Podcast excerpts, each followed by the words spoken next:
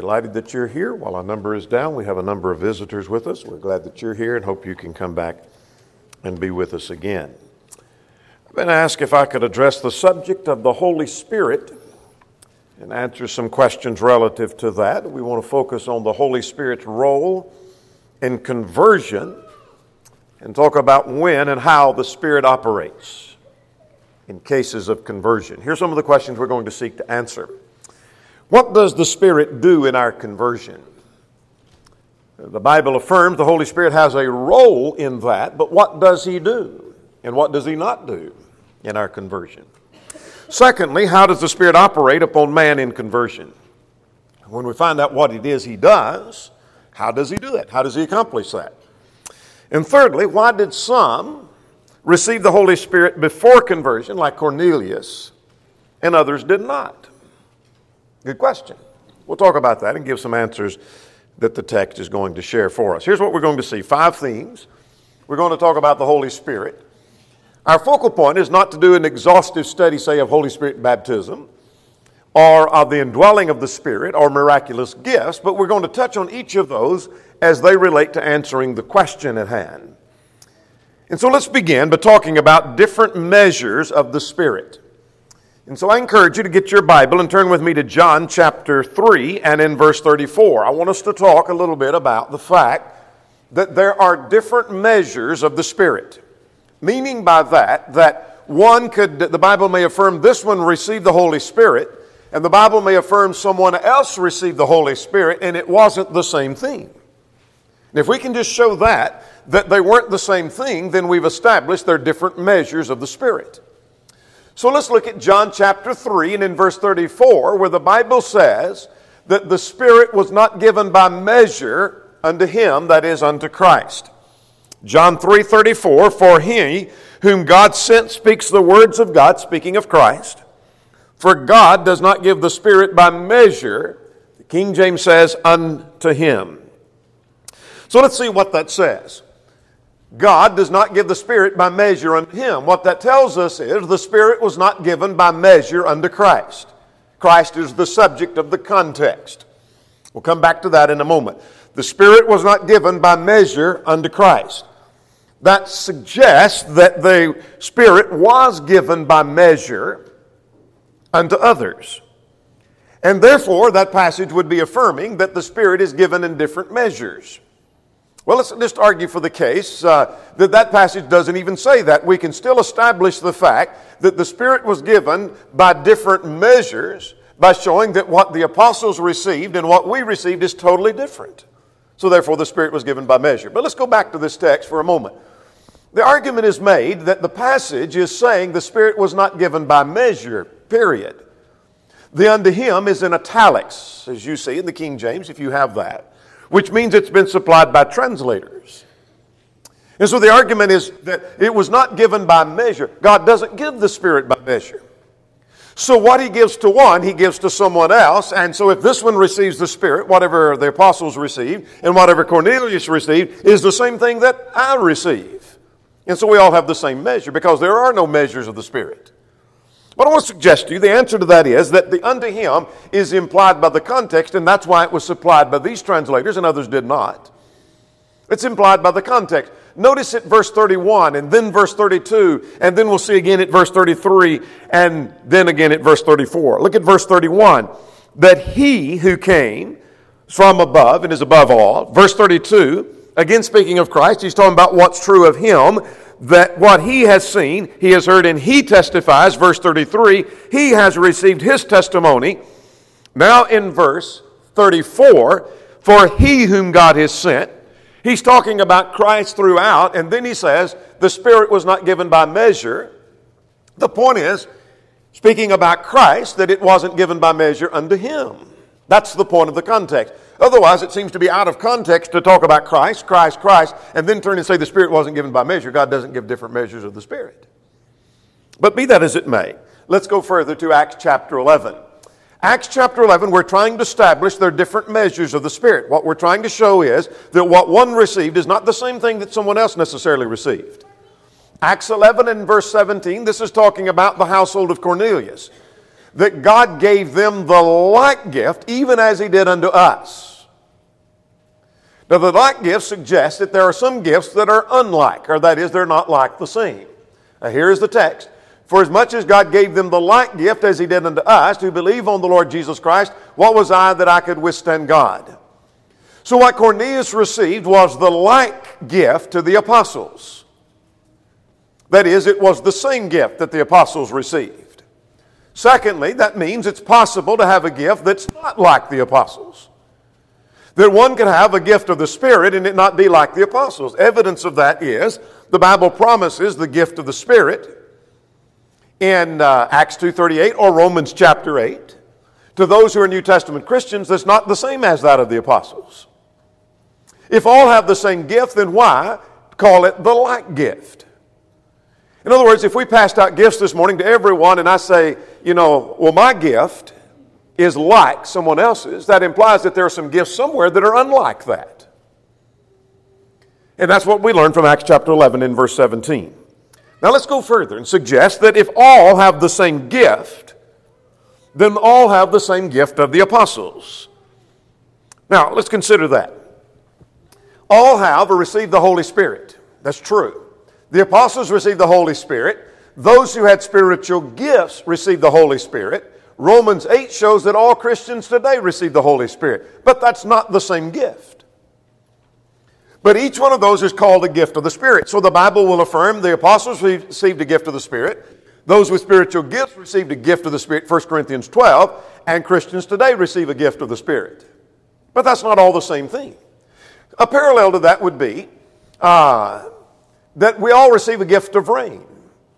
One person receives a downpour, but over at your house, you might receive a shower, and someone else receives a sprinkle, but that's not all the same measure. But we all see, receive the gift of rain, but that doesn't mean we receive the same kind of gift. So just because the Bible says that someone receives the Spirit doesn't mean they're receiving the same thing that someone else received when it says they received the Spirit. That's what we're trying to establish. So here is the idea. Let's get the point. The point that we're learning from the different measures of the Spirit is that there are different measures of the Spirit. We're going to illustrate that in a moment. And not everyone who received the Spirit received the same thing. Not everyone received the same measure. That's what we're trying to establish. So, in that, there are different measures of the Spirit. Let's talk about the baptism of the Holy Spirit, because that's going to be important to answer the question concerning Cornelius. So, let's talk about Holy Spirit baptism. Holy Spirit baptism, there are two cases that were recorded in the New Testament. The baptism of the Holy Spirit is called the baptism of the Holy Spirit because it was an overwhelming of the Spirit. Much as one is baptized in water, they are overwhelmed with water. They are submerged in water. They are baptized or buried in water. So, consequently, when one is baptized in the Holy Spirit, they were overwhelmed with the power of the Spirit. So let's see what the Bible says about the two cases of Holy Spirit baptism. The first case is that of the apostles. In Acts chapter 1, they were promised Holy Spirit baptism. Let's turn to Acts 1 and in verse 5. Acts 1 and in verses 4 and 5, the apostles were promised that the Holy Spirit would come upon them.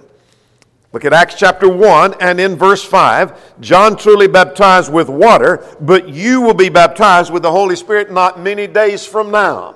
That was a promise to the apostles. They're going to receive the Holy Spirit. Well, the apostles received it on the day of Pentecost. Turn over now one page.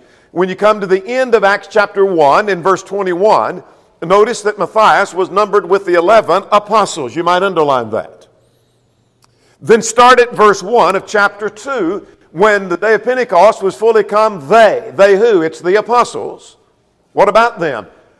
They were all in one place in one accord, and suddenly came, a sound came from heaven as the rushing of a mighty wind, and it filled all the house where they, that is, the apostles, were sitting. And there appeared upon them cloven tongues like as of fire, and set upon each of them, that is the apostles, and they were all filled with the Holy Spirit or Holy Ghost, and began to speak with other tongues as God gave them utterance, or as the Spirit gave them utterance. So the apostles were promised Holy Spirit baptism. The apostles received Holy Spirit baptism. Now, what was the purpose of that? The purpose of Holy Spirit baptism was, according to John chapter 16 and in verse 13, was to reveal truth. The Spirit would come upon them and guide them into all truth. He would show them things to come. He would teach them all things, John 14, 26, and bring all things to their remembrance, John 14, 26. In other words, the Holy Spirit would overwhelm them and they would be able to speak in tongues, but they would furthermore be able to reveal truth and be overwhelmed with the power of the Spirit. So, what was the purpose? For the revealing of truth, showing all things, and bringing all things to their remembrance. Now, the second case is where we want to focus, and that is the case of Cornelius. So, we need to establish did Cornelius receive Holy Spirit baptism? Well, let's go to Acts chapter 10 because this is where this is recorded. So much of our answers to the question is going to be found in Acts chapters 10 and 11. Acts chapter 10 and 11. Acts 10 and in verse 45. When the Holy Spirit fell upon Cornelius. Now remember, Cornelius is not a Christian. He is yet to be baptized. Verse 47 and 48. The Holy Spirit fell upon him before that, and we'll answer why that was true in just a moment. But look at verse 45. Those of the circumcision who have believed were astonished, as many as came with Peter, because the gift of the Holy Spirit was poured out upon the Gentiles also. Now, that within itself doesn't prove that. But they received a gift also, meaning like someone else did. Well, let's see what else he said. Look at verse 47. Can any man forbid water that these should not be baptized who have received the Holy Spirit just as we have? That is, we apostles. Let's go to Acts chapter 11. What does Acts 11 have to do with this? Well, Acts 11 is where Peter went to Jerusalem and told them about it, and they wanted to know why did you go over among the Gentiles? So he rehearses the matter from the beginning. Here's what happened. I, I received this vision. I went to Cornelius, and Cornelius sent for me, and I went to him and I preached to him, and here's what happened. Now, notice at verse 15. And as I began, you might underline the word began. That's important for a point later on. As I began to speak, the Holy Spirit fell upon them as upon us at the beginning. Did you catch what he said? Holy Spirit fell on them as upon us at the beginning. What Cornelius received was just like what we had at the beginning. That is, at Acts chapter 2. Look at verse 16. Whatever took place reminded them of Acts chapter 2. Then I remembered the word of the Lord, how that he said, John indeed baptized with water, but you will be baptized with the Holy Spirit. Whatever he saw happen to Cornelius, he said, it reminded me of the promise that we would receive Holy Spirit baptism. Peter thought it was the same thing. Look at verse 17.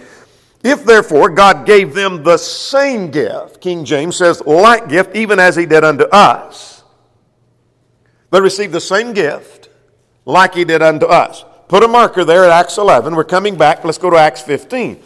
When this discussion comes up at Jerusalem now, at the Jerusalem discussion, or as some call it the Jerusalem conference, in Acts 15 over circumcision, Peter tells them what happened at the household of Cornelius. So he said at verse 8, God gave them the Holy Spirit just as he did unto us.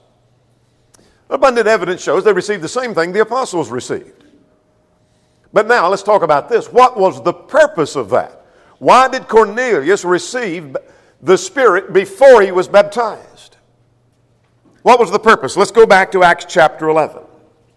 Acts chapter 11. The purpose was to prove that the Gentiles are now gospel subjects. The gospel had gone to the Jews first. The gospel had not yet been preached to the Gentiles. Cornelius is the first Gentile convert. God had to prove to Peter through the vision that he was to go to the Gentiles. But how do we know now God approves of this? Well, notice in Acts chapter 11, when this was being re- retold before the uh, brethren at Jerusalem, notice their conclusion. Look at verse 18. After he said, Here's what happened, they received the same gift even as he did unto us. When they heard this, they became silent and they glorified God, saying, What was their conclusion? If the Holy Spirit fell on the household of Cornelius before he was baptized, did they conclude he was saved before he was baptized? No, that's not what they concluded. Did they conclude from that we can now receive the Spirit like Cornelius did? That's not what they concluded. Here's what they concluded Then has God also granted to the Gentiles repentance unto life. You might underline that. There's your key.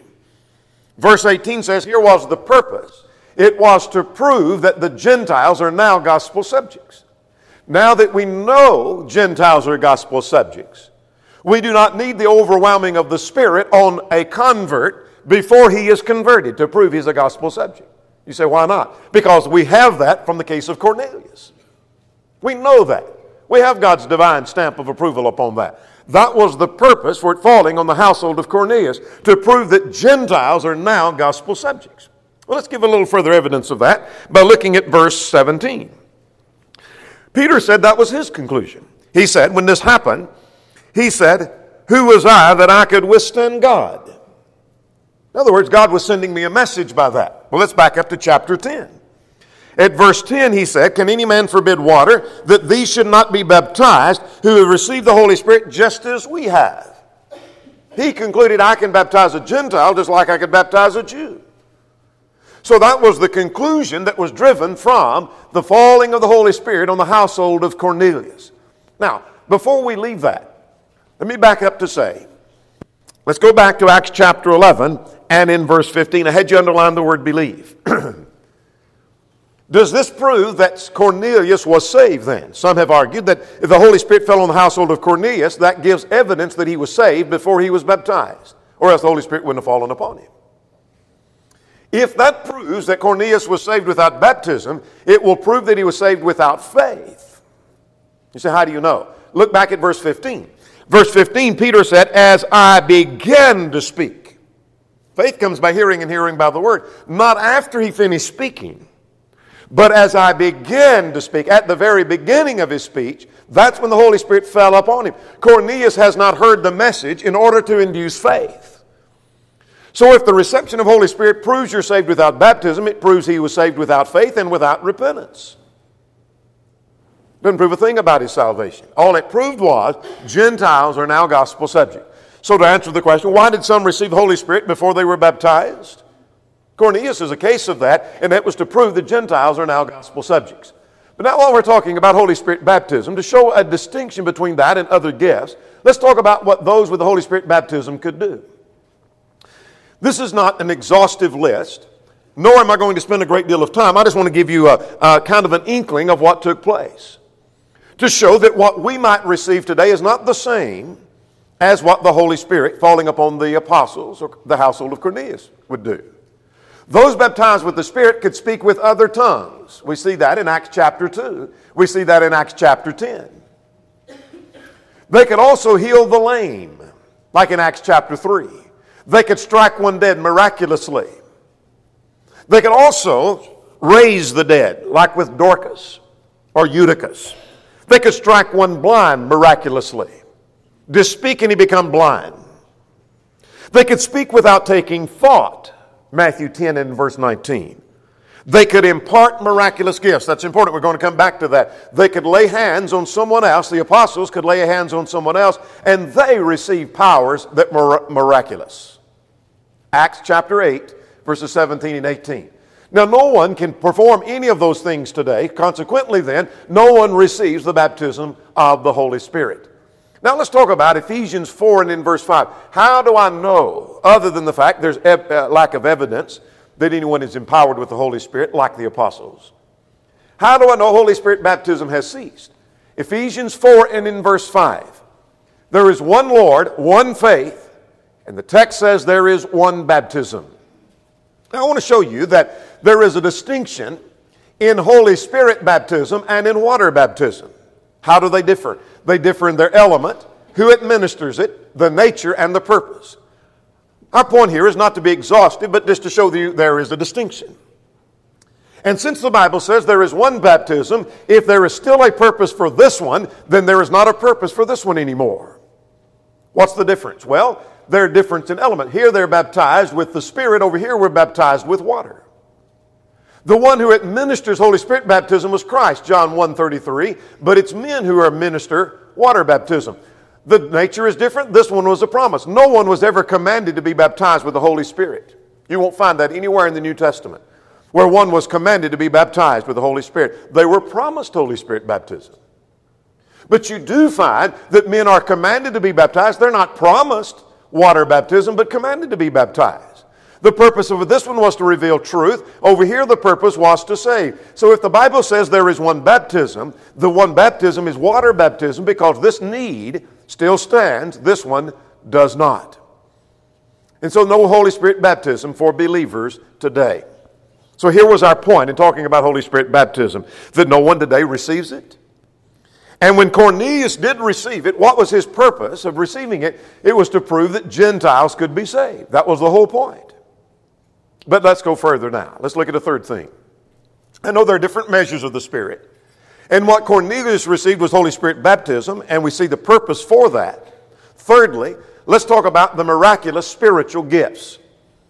What are we talking about when we talk about the miraculous spiritual gifts? Well, let's open our Bibles to Acts, the eighth chapter.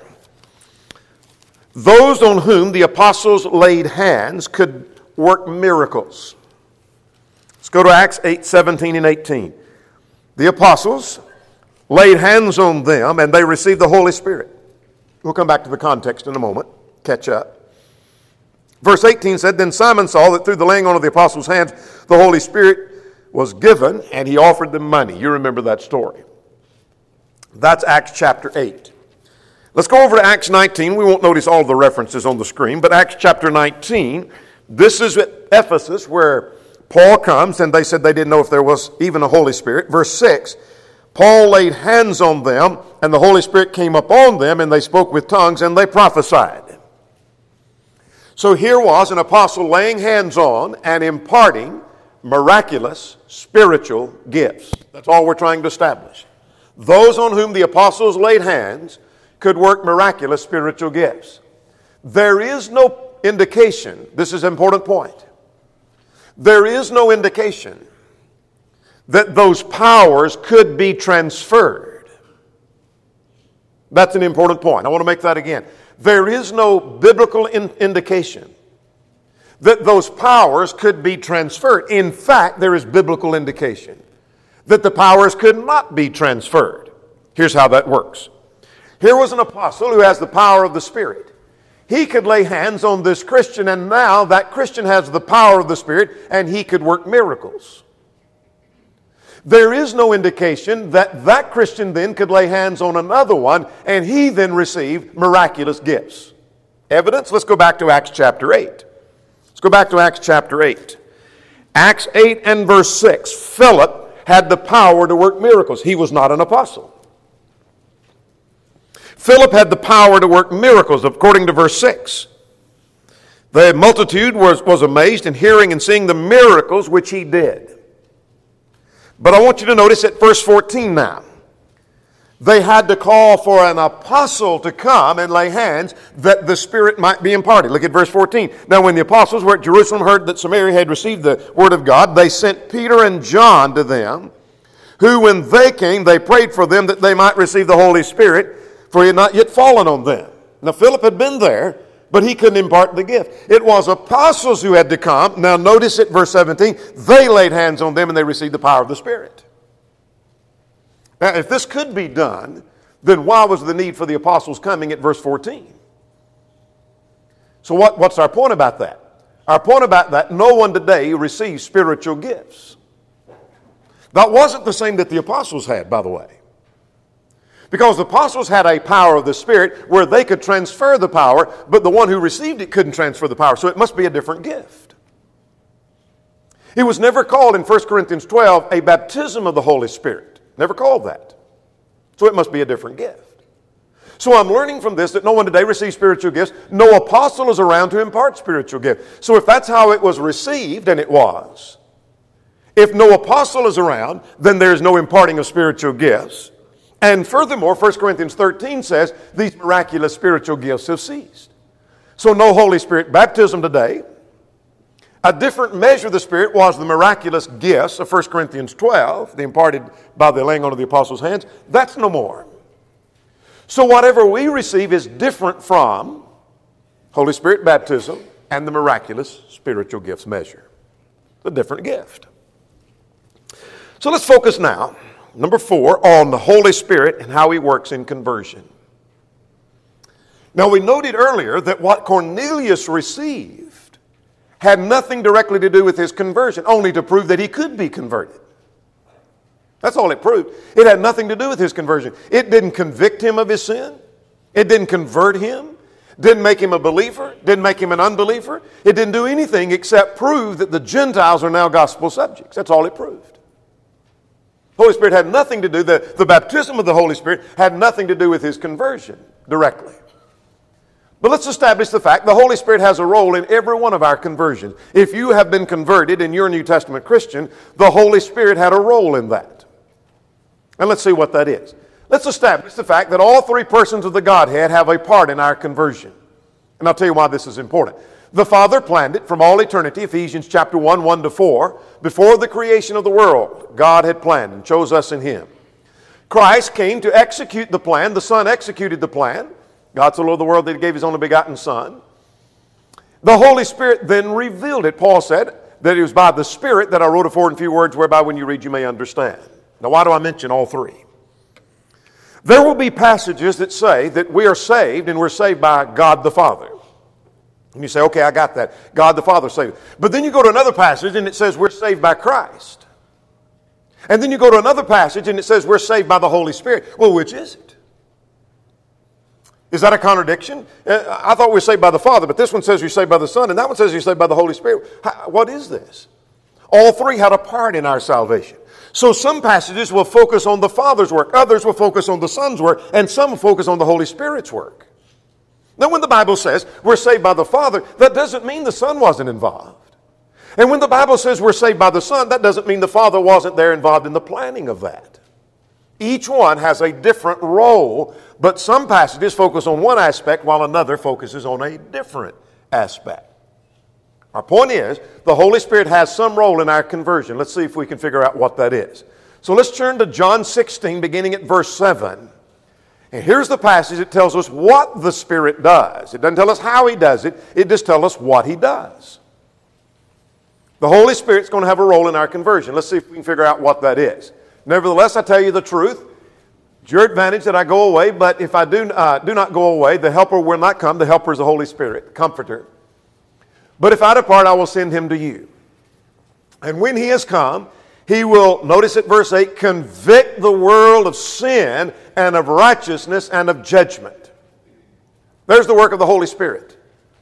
We're not through with that text. We're going to read the rest of that. But the Holy Spirit is going to come when I pour the Spirit upon the apostles.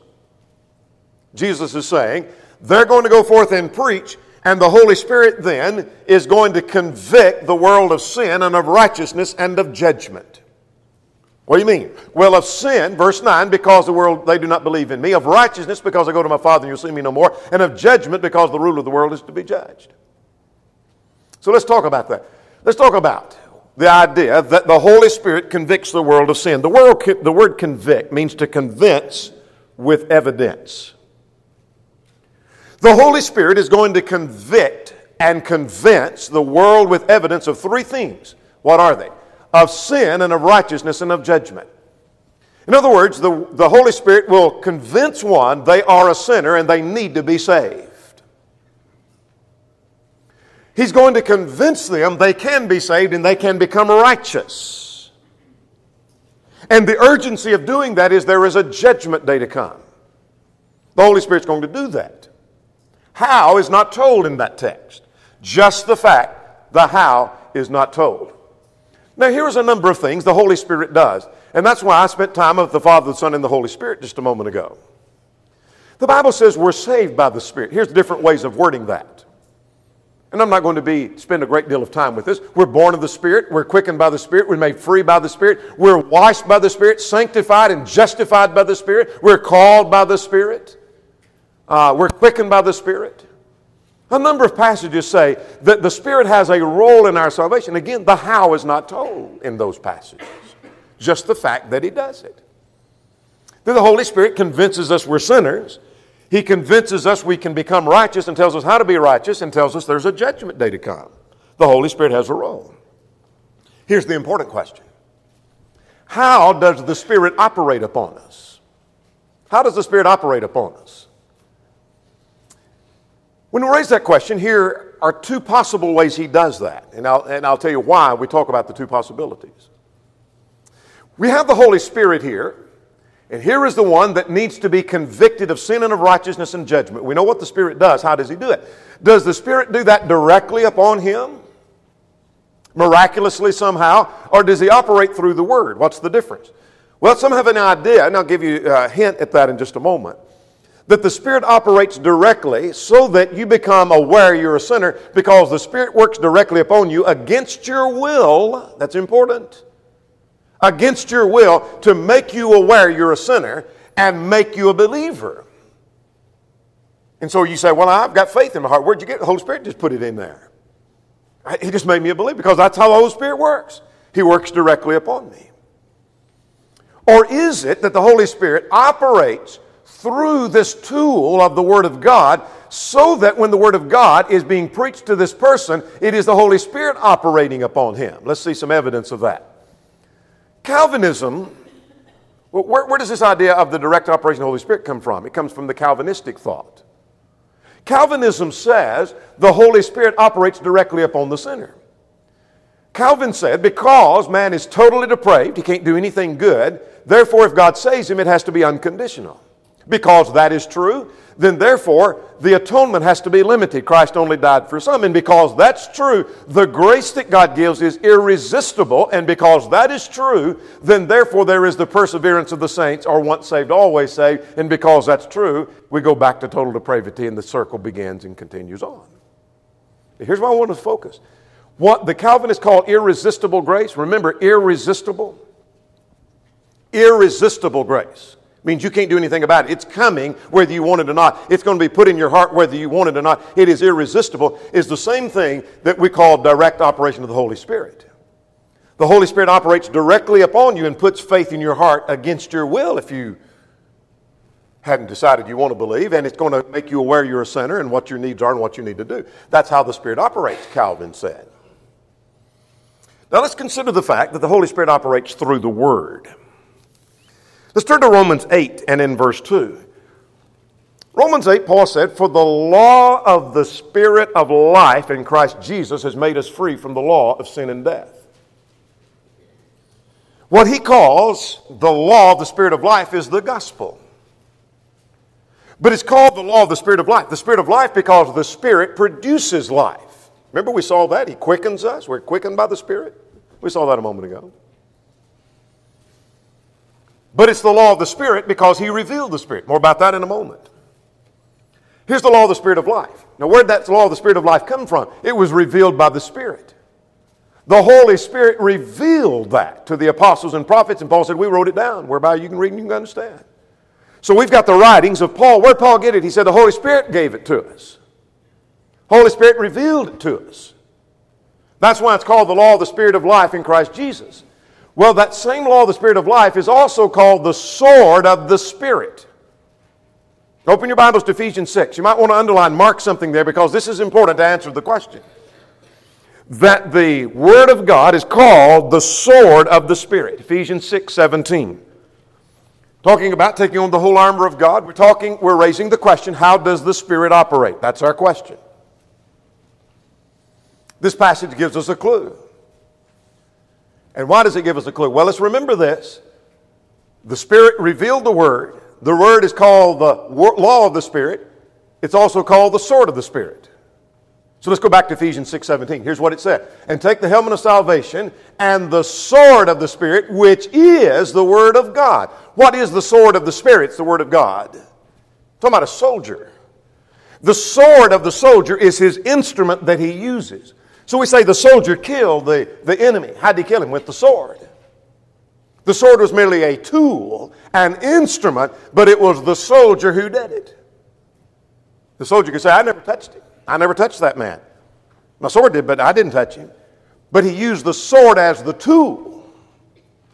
So the sword of the Spirit, the tool of the instrument of the Spirit is the Word of God. So here's what I'm learning that the Word of God is merely an instrument that the Holy Spirit uses to accomplish His purpose.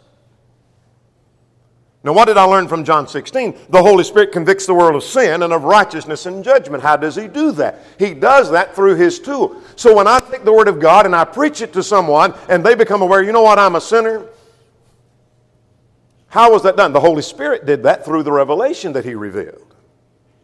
It's the tool or the instrument of the Spirit. But let's go further and give more evidence. I want us to see that we're convicted and converted by the Word. That same Word the Holy Spirit revealed and is called the sword of the Spirit, we won't take time to read all of these passages. But like Romans 1.16, this simply says we're convicted by the Word. The gospel is the power of God unto salvation. But I thought the Holy Spirit did this. He does. That's just merely His tool. Or, or get this one, get this one. Acts 18.8. Many of the Corinthians hearing believed and were baptized. How'd they become believers? By hearing. Turn to Acts 2.37. This is important. Acts 2.37. After hearing the preaching of Peter, you remember what the, the statement said in Acts 2.37? When they heard this, they were pricked in their hearts. They're cut to the heart. They were convicted of their sin. When? When they heard this. When they heard it. When they hear? They heard the word. I thought the Holy Spirit does that. The Holy Spirit was doing that through the word that was revealed. That's what was going on. So these passages show we're convicted by the word. Let's go even a step further. I want us to see that what the Word does and what the Spirit does are the same thing. Let's draw some conclusions from that. There are a number of things that happen in our conversion. Really the same thing, but it's just worded differently. For example, we're born again, we're quickened, we're saved, we're washed, we're sanctified, and led. And the Bible attributes that to the Holy Spirit. I won't take the time to read those, but we're saved by the Spirit. We're washed by the Spirit. We're sanctified by the Spirit. But the Bible says we're sanctified by the Word, we're washed by the Word, and we're saved by the Word. Does that mean the Word and the Holy Spirit are the same thing? No. Does that mean there's a contradiction somehow? No. What that means is the Holy Spirit operates through His tool or His instrument, the Word. That's all that means. Here's some more. We're, we are instructed by the Spirit, we're cleansed by the Spirit, we're convicted by the Spirit. The Bible also says we're convicted by the Word, cleansed by the Word. There's power in the Word. We're instructed by the Word. Contradiction? No. Does it say the Word and the Spirit are one and the same thing? No. It is simply saying the Spirit operates through the Word. We might say the soldier killed the enemy. We say the sword killed the enemy. Contradiction? No. Oh, you're saying the sword and the, and the soldier are the one and the same thing? No. I'm saying the soldier is one thing and the tool is something else. He uses that tool or that instrument to operate. Let's turn to Romans 8. Here's something else the Holy Spirit does for us in our conversion. If He's operating through the Word, before I look at this point from Romans 8, that means the, the Holy Spirit operates upon me through the Word that's preached and taught and is read. So I'm made aware I'm a sinner by the teaching of the Word, and that's from the Word of the Holy Spirit. The Holy Spirit just did that. And when I'm instructed about how to be righteous, I learned that from the Holy Spirit, from His revelation. And when I learn about judgment to come through the Word, I'm learning that from the Holy Spirit. You remember, let me, let me footnote here. You remember in Acts 15? I had you turn to Romans 8. Well, let's, uh, just as a footnote, go to Acts chapter 15. You remember that discussion at Jerusalem? When, when the question of circumcision came up, and they settled that by appealing to command, example, and inference. Remember that the three major speeches that were made? to a direct statement from God, James did, an example, Paul and Barnabas, and then Peter appealed to necessary inference from the household of Cornelius. But when the conclusion was drawn, you know where they attributed that to? Verse 28 For it seemed good to the Holy Spirit. How do they know what the Spirit thought? How do they know what the Holy Spirit thought on that question? by looking at either a direct statement from God, an approved example of God, or some necessary inference, and they concluded from God's revelation, this is what the Holy Spirit thinks about that. So if I stand before you and tell you, the Holy Spirit says, forgive your neighbor. You say, where the Holy Spirit say that? Said it right here. Luke chapter 17. I thought that was Jesus. Yeah, that was Jesus, but the Holy Spirit revealed it to us. Holy Spirit says you must be baptized for the remission of sins. I thought Peter said that. He did, but he did so by the power of the Spirit, you see. But let's go to Romans 8. Go to Romans 8 now. Let's talk about the Spirit gives evidence of pardon. How do I know that I am right with God and that I have been forgiven? Our denominational friends often talk about evidence of pardon. And by evidence of pardon, they talk about this great feeling they have. Oh, I just got this great feeling. I, I was overwhelmed with this feeling, I just, I just shivered all over, and I know I've got the power of the Spirit, and I know God has given me evidence of my pardon. And that's how I know I'm a Christian. Romans 8 talks about evidence of pardon. Let's look at Romans 8 and in verse 16. The text says, The Spirit Himself bears witness with our spirit that we are children of God. The Spirit Himself, that's the Holy Spirit, bears witness with our spirit, our inner spirit, our knowledge of ourself, that we are children of God. The Holy Spirit will give you evidence that you are a child of God. You say, I, I, I wished I had evidence and I know for sure I stand right with God. The Holy Spirit will do that for you. That's what this text says. To see how it works. The Holy Spirit, remember now the Word is the instrument of the Spirit. Remember that? This is the law of the Spirit of life. It's called the sword of the Spirit. This is how the Spirit operates. The Spirit tells you what you must do. For example, it tells you to repent and be baptized. Now, that's not exhaustive, but that's an example of what the Spirit tells you to do. Now, I may not know whether you've done that or not. Your neighbor may not know whether you've done that. But I tell you who knows, your spirit yourself knows that. You know that in your inner self. You know what you've done. And this man says, You know what? I've done that. I repented and I was baptized. Let's go back to our text. Look at verse 16. The Spirit Himself bears witness with our spirit that we are children of God.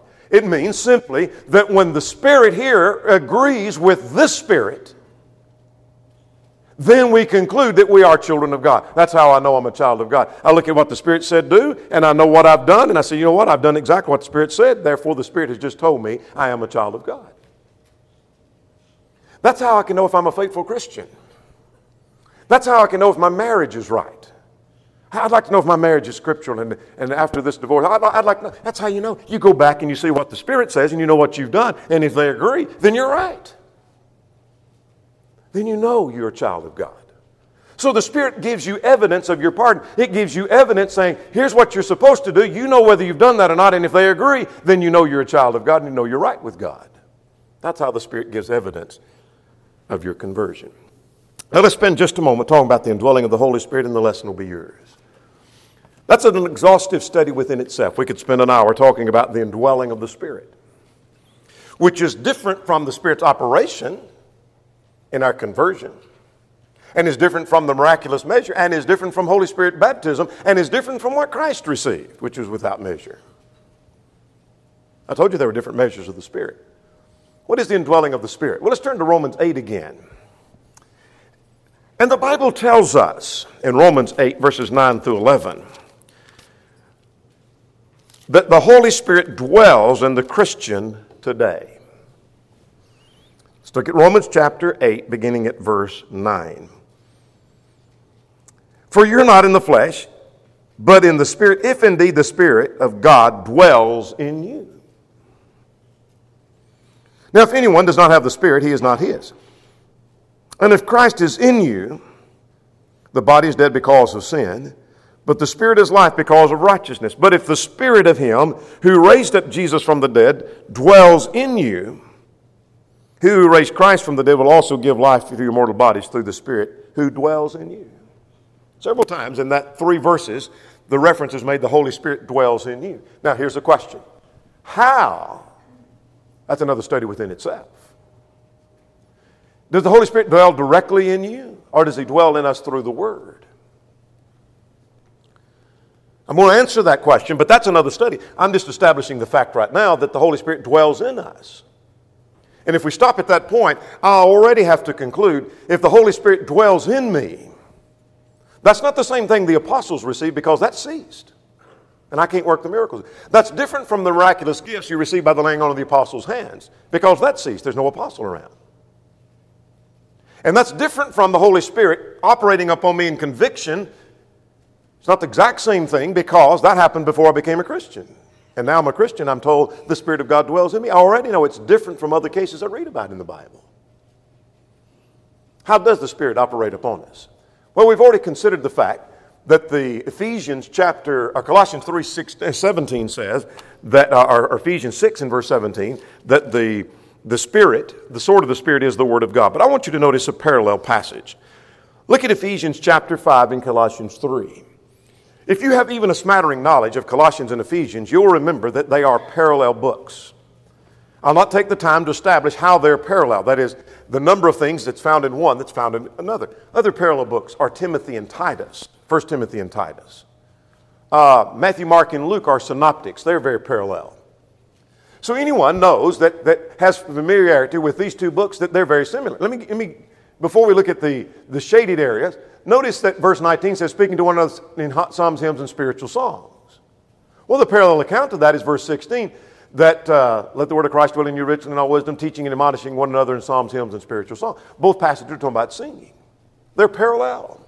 Worded different, but they're parallel.